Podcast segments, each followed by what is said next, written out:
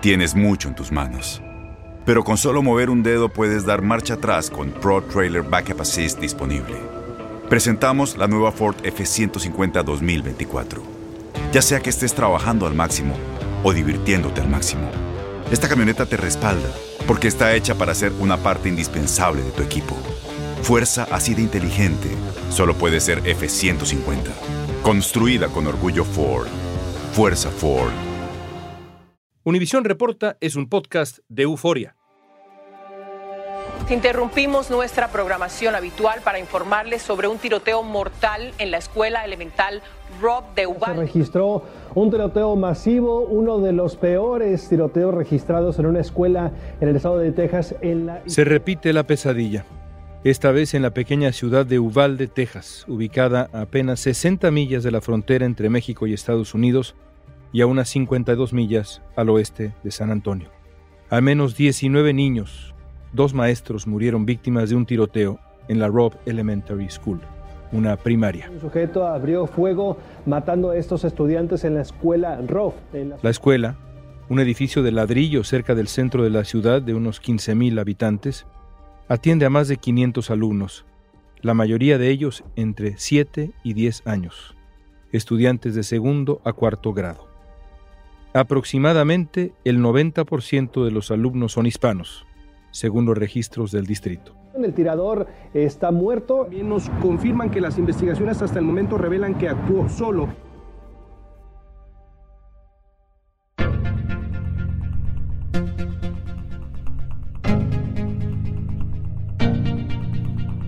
El tiroteo más fatal en una escuela de kinder a doceavo grado fue en el 2012 en Newtown, Connecticut, cuando murieron 20 alumnos de primer grado y 6 adultos en la primaria Sandy Hook.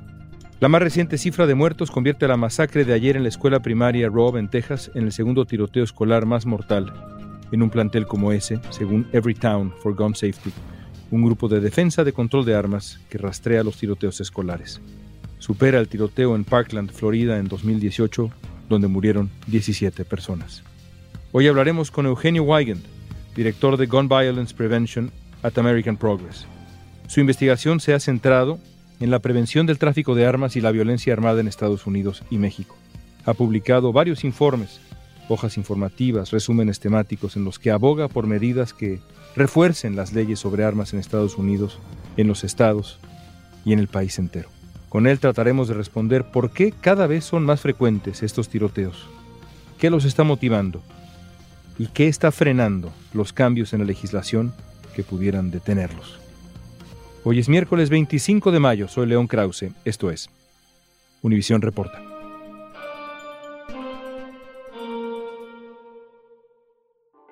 Eugenio, ¿por qué te interesaste en el tema de las armas? Yo inicio con el tema de las leyes laxas en Estados Unidos en torno a las armas de fuego desde el 2011-2012, cuando empecé a investigar el tema del tráfico ilegal de las armas de Estados Unidos a México. Pero eso me llevó a incurrir más, a saber más sobre la cultura, sobre los debates dentro de Estados Unidos, y es ahí en el 2015 donde entro al Center for American Progress, donde ya llevo siete años analizando el tema de las armas de fuego en Estados Unidos y cómo impacta a las diversas comunidades que viven dentro del país y las diferentes problemáticas ¿no? que vienen desde el suicidio hasta los tiroteos masivos, hasta la violencia doméstica.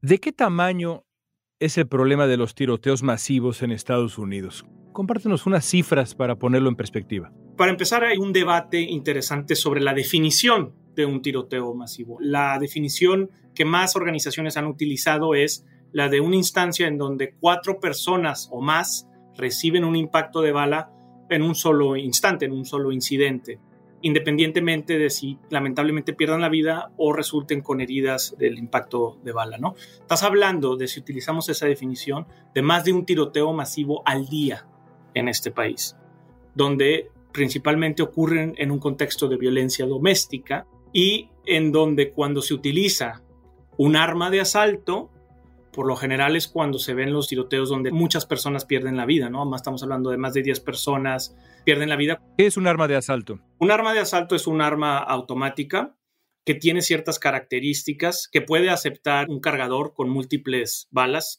y que tienen una característica adicional, ya sea un agarrador estilo pistola, un telescopio, entre otras cosas. Muchas personas, inclusive militares, han dicho que no habría por qué haber armas de asalto en las calles en este país si esas son unas armas que son fabricadas para la guerra. Son armas para la guerra, para cazar seres humanos. Son armas hechas para matar rápido al mayor número de personas.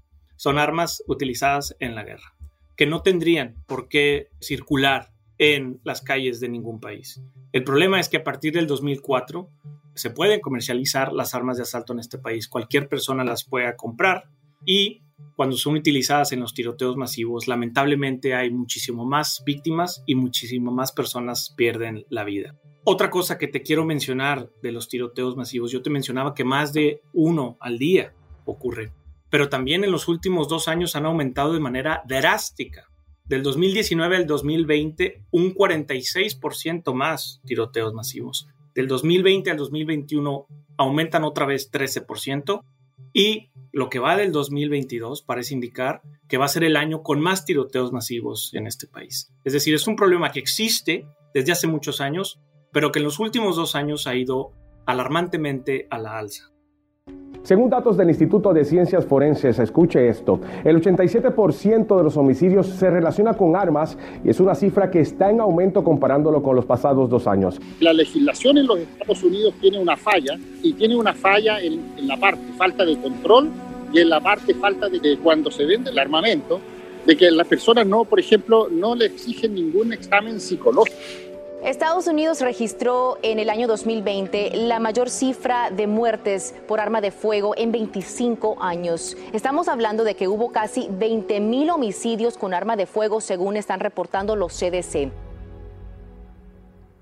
Y esto tomando incluso en cuenta la pandemia, que mantuvo a mucha gente en su casa. Aún así creció. Es correcto, porque los tiroteos masivos que aumentaron mucho durante la pandemia, no hay que olvidar que fueron en un contexto también de violencia doméstica. No hay que olvidar también que durante la pandemia se vio venta récord de armas en este país y eso combinado con las leyes permisivas que se ven en prácticamente casi todos los estados, pues hace que cualquier persona con ideales de dañar a otros seres humanos o inclusive de dañarse a ellos mismos pueda adquirir un arma de fuego sin que se le haga ningún tipo de pregunta. Ahora, los tiroteos masivos son solo las tragedias de las que nos enteramos, porque la crisis es aún más grande si sumamos las miles de muertes en tiroteos que no necesariamente entran en esta categoría de masivos. Totalmente de acuerdo contigo, León. De hecho, las muertes relacionadas con tiroteos masivos representan un porcentaje bajo. Las últimas cifras, menos del 2% de las muertes con armas de fuego, son a raíz de un tiroteo masivo. En este país, alrededor del 66% de las muertes con armas de fuego son por suicidios, es decir, porque hay un arma en donde una persona la agarra y se dispara y lamentablemente pierde la vida. Hay muchísimos homicidios también en este país y justo los homicidios aumentaron 35% del 2019 al 2020, los homicidios con armas. Es el mayor cambio porcentual que se ha visto en la historia de Estados Unidos. Y eso hizo que el número de homicidios aumentaron. Pero fueron los homicidios específicamente llevados a cabo con un arma de fuego. Esos representan alrededor de un tercio de las muertes, un 33% de las muertes. También hablamos de que hay muchos accidentes con armas de fuego, en donde principalmente las víctimas son niños, son menores de edad, o son los menores de edad que tristemente disparan un arma accidentalmente y matan a otro familiar. El tiroteo en la escuela primaria de Ubalde se produce solo 10 días después de que un pistolero matara a 10 personas, todas ellas afroamericanas, en una tienda en Búfalo, en la que fue una de las masacres racistas más mortales de la historia reciente de Estados Unidos. Vamos a tratar de entender la raíz del problema. ¿Por qué en Estados Unidos esto es tan grave? Déjame comenzar con el número de armas. Ningún país tiene más armas per cápita. ¿Cuántas armas hay en Estados Unidos? Por ejemplo, comparado con ciudadanos, ¿cuántas armas hay? Claro, las últimas estimaciones que se hicieron, me parece que fueron 2018 por el Small Arms Survey, indican 120 armas por cada 100 ciudadanos. Es decir, hay más armas que ciudadanos. Pero ojo, esto fue prepandemia. No hay que olvidar que durante la pandemia se vio un alza en las ventas de Estados Unidos de manera increíble. Para que nos demos una idea, León, el segundo país con más armas per cápita, según Small Arms Survey, es Yemen, con alrededor de 55 armas por cada 100 habitantes. Es decir, Estados Unidos tiene más del doble que el segundo lugar por armas per cápita. Entonces hay muchísimas armas y las ventas siguen en aumento y la producción de armas en Estados Unidos también sigue en aumento. Esto, combinado con las leyes permisivas, es lo que ha tenido como consecuencia la gran problemática de armas que se vive en Estados Unidos. También para darte otras cifras, si lo comparamos con otros países desarrollados, Estados Unidos tiene una tasa de homicidio con arma 25 veces mayor, 49 veces mayor si solo se enfocan los jóvenes, una tasa de suicidio con armas 8 veces mayor y una tasa de accidentes con armas de fuego letales seis veces mayor a los otros países desarrollados. Es decir, sí es un problema común y único para este país. Casi la mitad de los adultos estadounidenses vive en un hogar con un arma y aproximadamente un tercio posee una personalmente, según una encuesta de Gallup del 2020. La fabricación de armas de fuego está en aumento en el país. En 2018, los fabricantes produjeron 9 millones de armas de fuego, más del doble de la cantidad fabricada en 2008, según la Oficina de Alcohol, Tabaco, Armas de Fuego y Explosivos.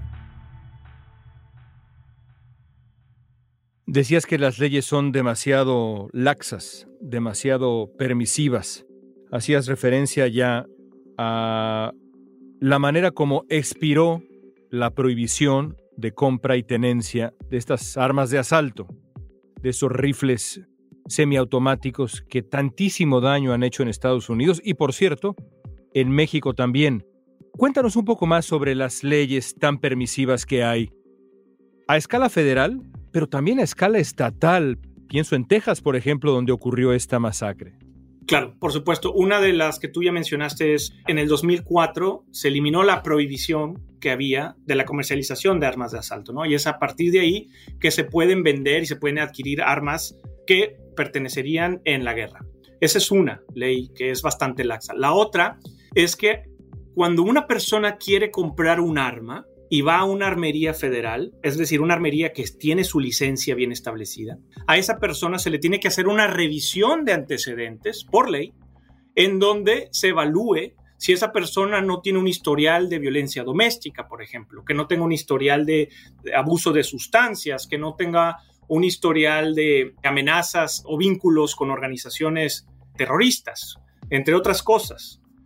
El problema es que en las transacciones privadas, es decir, si yo voy y se la compro a un privado, me pongo de acuerdo en línea o voy a los miles de gun shows que ocurren al año en este país y hago una transacción privada, a mí no se me tiene que hacer ningún tipo de revisión de antecedente, ninguno. Lo que se llama el private sale loophole. El private sale loophole, correcto. Es decir, cualquier persona inclusive con personas con antecedentes de violencia doméstica, personas con antecedentes de violencia en general, personas con antecedentes de haber cometido delitos serios.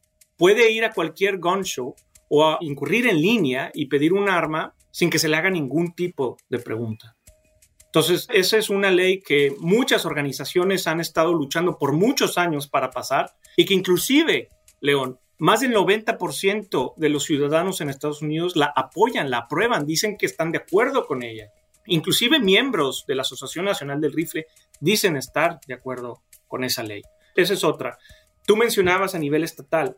En Estados Unidos en los últimos años lo que hemos visto es una bipolaridad en los estados, mientras que unos estados han adoptado medidas muchísimo más estrictas, por ejemplo, la prohibición de las armas fantasmas, que es una amenaza que ha ido en aumento también en este país. Han prohibido las armas fantasma, han pasado la revisión de antecedentes en todos los puntos de venta, han prohibido las armas de asalto. Por un lado, ha habido estados que se han ido en esa dirección.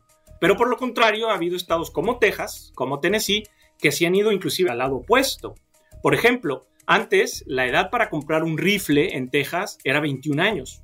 Ahora ya es 18 años el atacante que perpetró el ataque el día de ayer tenía 18 años y compró las armas. Entonces, han tomado medidas muy peligrosas. La otra medida que adoptaron en Texas y en muchos estados es Antes tú para portar un arma en público necesitabas una licencia y para obtener esa licencia necesitabas entrenamiento y necesitabas pasar una revisión de antecedentes. Lo que han hecho ahora es que esa licencia ya no es un requisito.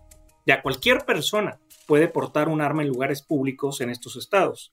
Y esto por supuesto que tiene riesgos. Ha habido un aumento en enfrentamientos entre vehículos enfrentamientos porque un señor se le cerró al otro, empezó la discusión y empezó el tiroteo en la calle. Inclusive también los policías han estado en riesgo tras esta ley y han hablado en contra de estas medidas. Entonces se ve esta bipolaridad en los estados. Uh, the shooter, uh, an 18-year-old male who resided in Uvalde, uh, it's believed that he abandoned his vehicle and entered into uh, the Robb Elementary School in Uvalde with, with, a handgun, and he may have also had a rifle, but that is not yet confirmed according to my most recent report. Uh, El agresor de Uvalde abandonó su vehículo y entró en la escuela con una pistola y posiblemente un rifle. Así lo dijo el gobernador de Texas, Greg Abbott. Disparó y mató de forma horrible, incomprensible a estudiantes y un profesor. Texas ha tenido durante mucho tiempo algunas de las leyes de armas más laxas de Estados Unidos. Los tejanos pueden comprar armas cortas y largas a los 18 años.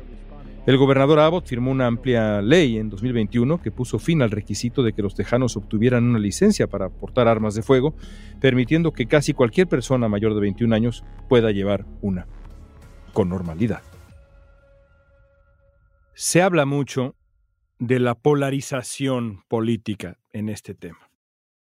Pero como señalabas, y esto es muy importante, este no es necesariamente el caso con la opinión pública. Si tienes un diagnóstico, una radiografía de la opinión pública en función del tema de mayor control, mayor regulación en la compra y tenencia de armas, ¿qué resultados arroja?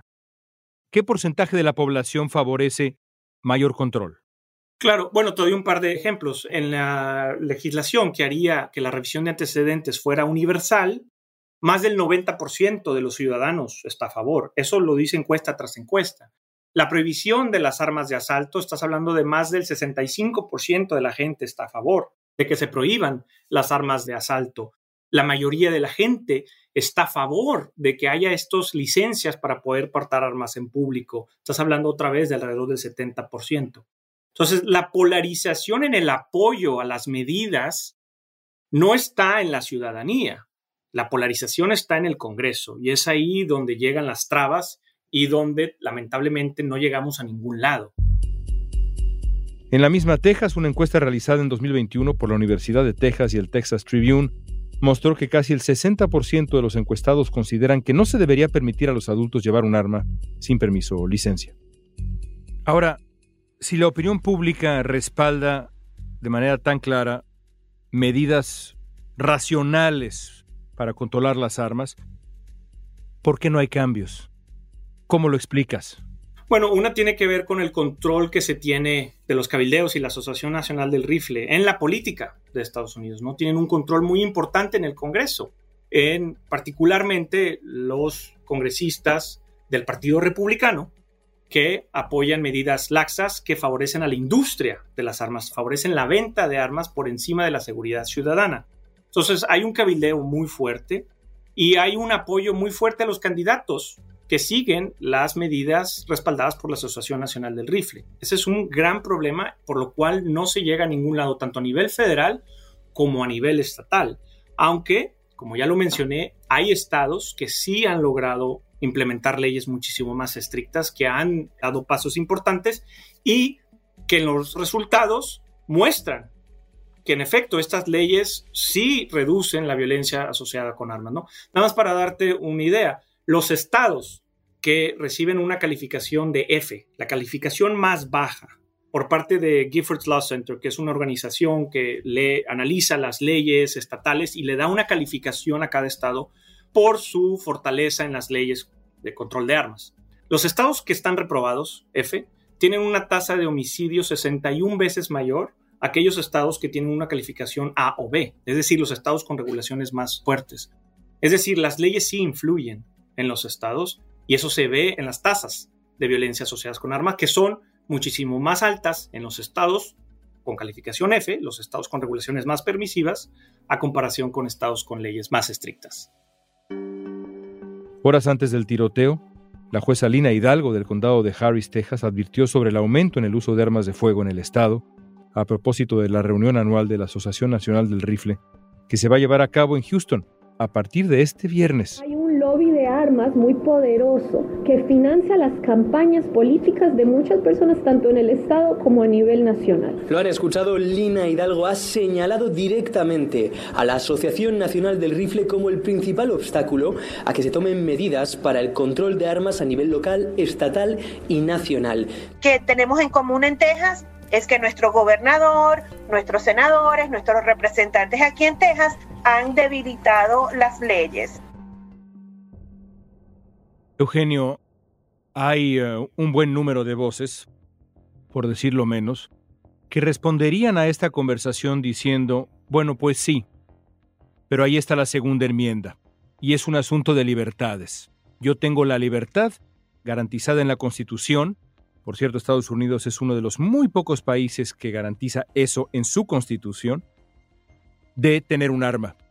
Punto y se acabó. Es un asunto de libertades. ¿Qué le respondes? Dos cosas. Una, la interpretación radical que se le dio a la segunda enmienda no inicia sino hasta los años 70, 1970, cuando justamente hay un cambio en el liderazgo de la Asociación Nacional del Rifle, que dejó de ser una organización que velaba por los intereses de los cazadores a ser una organización que ahora se enfocaba en los intereses de la industria de las armas. Entonces, hubo más de casi 200 años en donde la segunda enmienda no cambió su interpretación y se empieza a radicalizar a partir de ese momento. Ahora, dos, la última interpretación que se le da a la segunda enmienda fue en el 2008.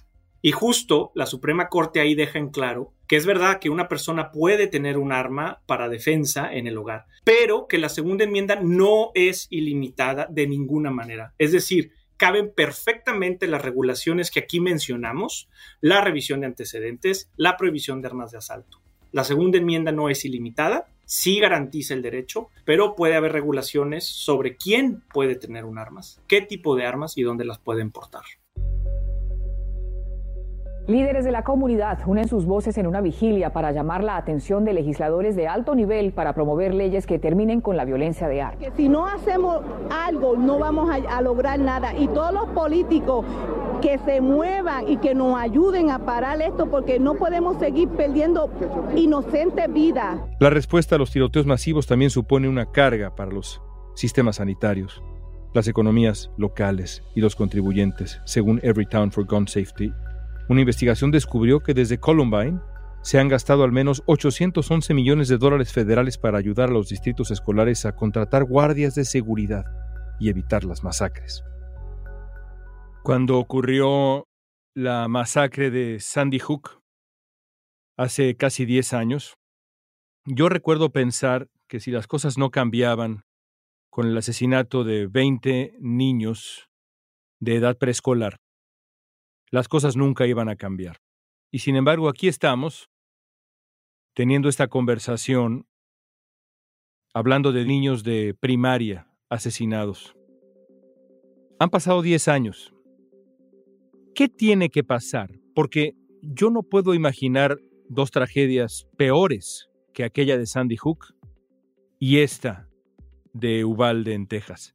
¿Qué tiene que pasar bueno, totalmente de acuerdo contigo. Inclusive creo hay muchas similitudes entre Sandy Hook y lo ocurrido hoy. Yo creo que muchos de los esfuerzos que están haciendo organizaciones hoy en día es enfocarse mucho a nivel estatal, donde sí ha habido éxitos. Virginia, por ejemplo, pasó leyes hace un par de años, la revisión de antecedentes, etcétera. Nevada es otro ejemplo, Nuevo México, donde se han empezado a implementar leyes muchísimo más estrictas. Entonces yo creo que enfocarse a nivel estatal es importante. Creo que muchas organizaciones lo están haciendo. Lamentablemente también vemos que hay estados que van hacia el otro lado, ¿no? Los estados pueden ser clave y puede ser una estrategia a seguir para cambiar toda esta problemática, ¿no? Yo tengo la hipótesis de que si llegamos a 30 estados que implementen revisión de antecedentes, se puede hacer muy fácil la ley federal. Puede ser que facilite que la ley federal pase. Yo creo que también tiene que seguir generándose muchísima conciencia, destrozar muchos mitos que se tienen, por ejemplo, ese mito de que la segunda enmienda es ilimitada y garantiza la libertad. Creo que es importante empezar a hablar de esos mitos, el mito de que, por ejemplo, una sociedad más armada es una sociedad más segura. Ese es un mito lo ves a nivel estatal, que los estados con mayor número de armas y los estados con leyes más permisivas son los que presentan tasas más altas de suicidio, de homicidio, de tiroteos masivos, de ataques a policías. Inclusive son los estados que más trafican armas a otros estados. Entonces tenemos que empezar a eliminar esos mitos que ponen al arma como la salvadora de la sociedad cuando hemos visto que nos está llevando a otro lado nos están matando, se está muriendo gente, gente amenazada diaria con un arma de fuego. Entonces creo que atacar esos mitos también es muy importante. Gracias, Eugenio. El presidente Biden se dirigió al país ayer en la noche y en su discurso se hizo la pregunta que muchos se hacen. ¿Hasta cuándo los cabilderos de armas? Dijo que otros países del mundo no tienen el mismo problema con los tiroteos masivos y se preguntó por qué seguimos permitiendo que esto ocurra en Estados Unidos. A las pocas horas del tiroteo en Uvalde, el senador Chuck Schumer, demócrata de Nueva York y líder de la mayoría, se movió para despejar el camino y forzar una votación en los próximos días al respecto. Queda por ver si el presidente Biden pronunciará un discurso más orientado a la política de control de armas en los próximos días, quizá pidiendo al Congreso que tome medidas específicas.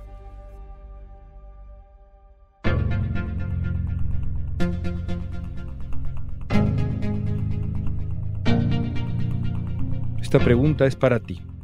Después del horror de Ubalde, ¿hasta cuándo? ¿Qué tiene que pasar en Estados Unidos? ¿Hasta cuándo? Usa la etiqueta Univision Report en redes sociales y danos tu opinión en Facebook, Instagram, Twitter o TikTok. Si te gustó este episodio, síguenos y compártelo con otros. En la producción ejecutiva, Olivia Liendo. Producción general, Isaac Martínez. Producción de contenidos, Mili Supan. Asistencia de producción Isabela Vítola y Débora Montaner. Música original de Carlos Jorge García, Luis Daniel González y Jorge González. Soy León Krause. Gracias por escuchar Univisión Reporta.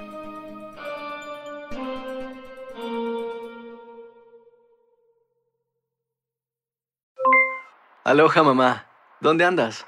Seguro de compras. Tengo mucho que contarte. Hawái es increíble. He estado de un lado a otro con mi unidad. Todos son súper talentosos.